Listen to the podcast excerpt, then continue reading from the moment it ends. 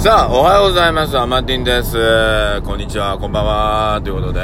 えー、アマティンの独り言、いつも、えー、聞いていただいてありがとうございます。さあ、今日はですね、えー、昨日、ショールームのね、生配信終わって、まあ、そこでも行ったんですけどもね、明日ゴルフなんですよ。ということで、2ヶ月ぶりの、2ヶ月半ぶりのゴルフ、ね、行っております。えー、朝6時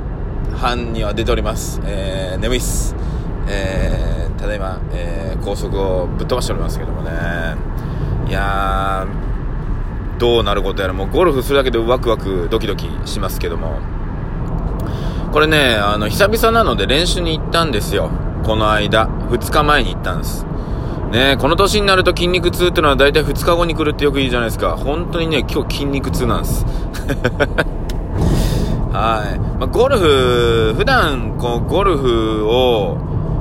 やる動作、要するに横のさ、横のスイング、スイングって横じゃないですか。ね。その動きってあんまりしないから、普段使わない腹筋とかね、腕の筋肉が非常に今痛いです。しまったなと思って、ちゃんとケアしてよかったと思いながらね、あのー、今回そこまでやってなかったんで、ちょっと失敗ですね。うん。最近ね、あの、いろいろ、まあ、学んで分かってきたことっていうのは、まあ、筋肉痛、なぜ筋肉痛になるのかっていうね、とこなんですけども、まあ、簡単に言うと、なんでゴルフの話から筋肉痛の話になってんだ？うんね。まあ、簡単に言うと、あのー、筋肉ね、筋肉を、まあ、よく、子供の時からね、部活やってる人はよく知ってるかもしれないけど、筋肉壊して筋肉をもう一回作るみたいな。はい。ね。この過程で痛いっていうね、えー、とこなんですね。で、筋肉壊すってどういうことかっていうと、まあ人はエネルギーとかね、いる時に、いろんなところからエネルギーを取るんですよ。ね、例えば食べ物もそうだけど、それが足りなくなった時に、体の中から、タンパク質をちょっとずつね、筋肉から例えばタンパク質を取り出して、あの、アミノ酸からね、あの、いろいろタンパク質を作ってたりとか、するわけですよ。で、例えば、それのもね、あのー、なんだ、脂肪？脂肪もそうで、エネルギーに変わっていくわけですよ。体の中にあるやつがね。だからそういった意味で筋肉痛っていうのはタンパク質がこう分解されていくにもかかわらず、タンパク質を補給しないと、あのー、足りないわけですよ。まあ、逆に言ったら、体の筋肉の、あなんて言えばいい？体の筋肉の、うん、タンパク質を壊されないようにした方がいいってことですよ。簡単に言えばね。だから例えば最近ね、あのスポーツするときとかは、スポーツする前にアミノ酸を取って、えー、やってる最中もアミノ酸取って、終わって1時間以内にアミノ酸を取るみたいなね。まあそれタンパク質でもいいし、えー、プロテインっていうね、要するにプロテインの形で取ってもいいし、それはまあ人それぞれなんですけど、今咳をしたら腹筋が痛い。うん、これ、うん。なので、えー、っと、要するに、筋肉痛が出るってことは、その、ね、なんていうの、タンパクが足りてないってことですよ。単純に言うとね。なので、そこのアミノ酸の補給をね、しないとっていうところなんですね。で、アミノ酸って言っても色々あるわけで、えー、ね。で、その、アミノ酸とかが色々入ったやつが、まあね、ああいう、ね、ジムとかで飲んでる、皆さんが飲んでるプロテインだったりするんだけど、まあ、あれはね、ちょっと体をね、筋肉を作るためのね、えー、プロテインになってますが、普通にプロテインって要するにタンパク質のことなので、で、タンパク質を分解していくと最終的にはアミノ酸になってきますから、まあ、要するにアミノ酸をね、えー、取っていくっていうのは大事。で、筋肉に関しては BCAA ってよくね、もう言いますけども、要するにバリン、ロイシン、イソロイシンってこの3種類がですね、筋肉を作るアミノ酸なんですね。それをまあ、摂取することによって筋肉量が上がってくるっていうね。これ運動しなくても、バリン、ロイシン、イソロイシン、要するに BCA ですね。あと、グルタミンとナトリウムを入れると、あの、筋肉が運動しなくてもつくんですよ。5%から10%ぐらいつくんですね。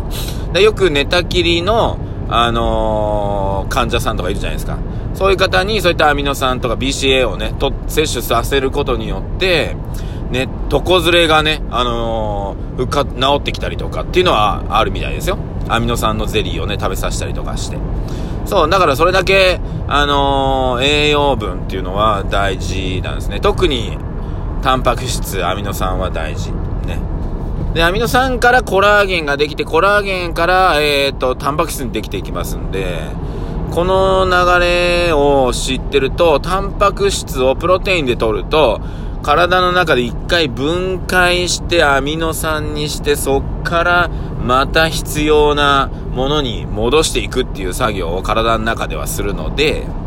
だったらアミノ酸で取った方が体に負担が少ないんじゃないかって言われてるだけの話ですね。まあそういった意味で、まあ、えー、年齢が上がれば上がるほどタンパク質の摂取が減ってくるので、要するに肉を食べなくなってくるね。最近もう皆さんだいぶ分かってきてるんですけども、ね、年を取れば取るほど肉を食べた方がいいっていうね。そう、米を食うより肉を食え。若いうちは逆。ね。若いうちは米を食わんとまずい。うん。で、これなんでかっていうと、人のね、体のエネルギー回路っていうのがあって、若いうちはそのブドウ糖をね、えー、エネルギーに変えるっていう動きが、ね、あのー、メインなんですけども、大人、まあ50歳とか60歳とかなってくると、エネルギーをブドウ糖からっていうよりも、タンパク質とか、アミノ酸からね、とか、そういったものからエネルギーを作っていく体に、ちょっとずつ変わっていくそうなので、できれば大人になったら特にね、肉をね、しっかりと、えー、食べるように、えー、していきたいとは思っております。はい。だから、まあ、人間のね、体が何でできてるかってことを考えれば、何を取ればいいのかっていうのは分かってきます。昔ね、あのー、なんだ、マルチビタミンとかね、あのー、取ってたんですけど、いや、待てよと。いや、待てよと。ね。えー、そもそも人間の体何でできてんだと思った時に、まあ、細胞ね、タンパク質、炭水化物、脂質、えー、あとなんだっけな、えー、あとは、無機質と、あと核ですね。核酸と、えー、あとなんだ。あと水か。水ね。えー、ほぼそれで出来上がってるわけですよ。で、そうした時に、えっ、ー、と、み、まあ、水はね、なんだかんだご飯とか食物食べればそこから必ず水は水分含まれてますから、まあ、きゅうりのね、水分量は92%、牛乳の水分量は88%ってことでね、水気のものが固形物より水分量が少ないっていうね。えー、まあまあそれはどうでもいいや。そうそう。ってことは、細胞に必要な栄養素を取ればいいわけですよ。で、ここにビタミン、ミネラルっていうのは、細胞を作る抗生物質っていうよりも、まあ、細胞を動かす、ね、体を動かす時に必要なものだっていうことが分かった時に、いや、ビタミン取ってても、体は動くけど、細胞が、なんていうの？元気じゃないよ。元気じゃないよっていう表現変だな。あの、細胞に栄養を生かせなあかんよっていうところかな。で最近はそこですね、意識してるのは。なんで、あのー、まあ、炭、まあ、炭、あ、炭水化物？うん、タンパク質？うん、で、えー脂質ね、油分ね、まあ、しっかりとね、えー、取っていただきながら、あ行くのが一番いいんじゃないかなと思っております。はい。で、最近はね、あのー、核もね、あの、要するに核酸とかその辺も、もう栄養素だっていうね、えー、認識になってきましたので、その辺もね、あの、意識して、だから要するに、例えば米で言うと、玄米のあのね、あの、あそこの部分にね、あの、細胞に必要な、核に必要な栄養素が入ってたりね、しますので、その辺も取っておくと、こう、いい体づくりがね、できるんじゃないでしょうか。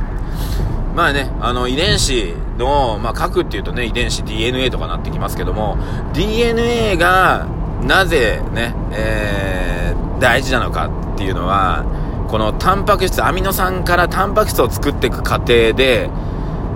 そこに、えー、設計図というか DNA の設計図が書かれてて、DNA の設計図って何かっていうと、タンパク質をこうやって作りなさいっていう、えー、命令が書かれてるんですね。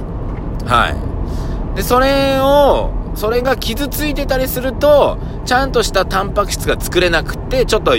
おかしくなってくる。ね。それが病気の始まりだったりするっていうね、えー、のがだいぶもう今分かってきてるので、えー、ね、遺伝子治療とかね、そういった時代になってきておりますので、まあね、皆さんもね、いろんな情報あると思いますけども、ね、えー、自分の体のことはね、勉強しましょう。ね。で、そこで細胞の中で、えー、いろいろとね、エネルギーを作ってるのが、そう、私の大好きな ミトコンドリアですね。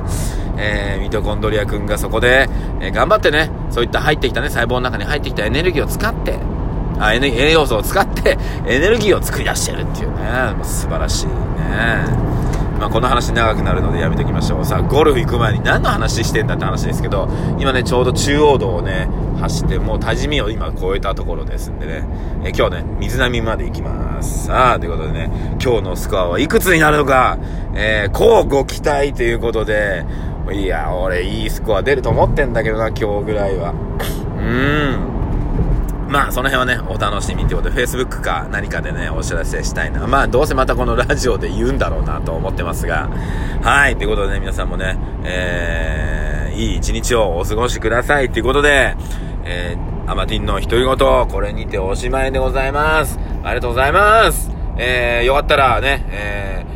ー、ネギ連打してください。よろしくお願いいたします。ネギ連打されたからといって何かなるわけじゃないんですけど、なんかね、やっぱり0とかよりもね、多少1よりも10、10よりも100あった方が、ね、やっててもね、楽しいじゃないですか。1人の人が100をしてくれたんだなと思って、それはそれでありがたいしね。100人の人が1個ずつ教えてくれたんだなと思ったら、それはそれでありがたいしね。というところで、皆さんご協力よろしくお願いしますということで、アマディンでございました。ではねー。